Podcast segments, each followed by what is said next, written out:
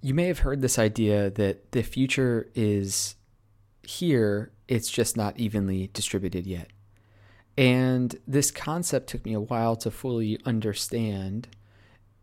You know, it didn't really sink in that what that idea or that quote means is that the future is literally here in the present.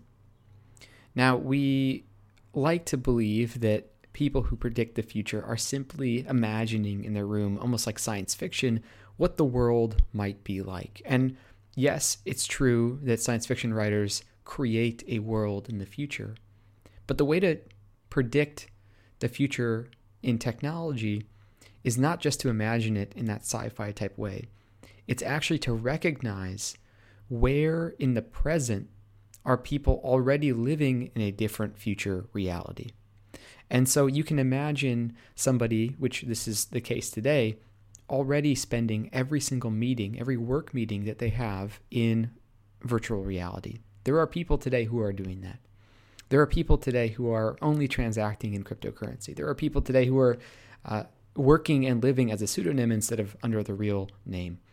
These are ideas that give us hints about how the future could be.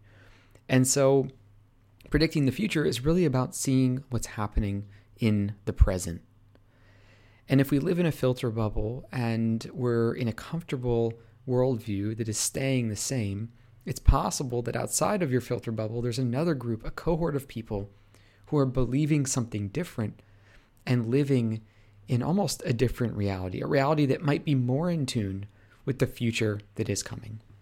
And so we know that the nerds, the the sort of weirdos, the tinkerers on the weekends, they're spending their time testing out what it might be like to live in the future today. The person who buys the first Tesla car ever is testing out what it might be like to live in the future today.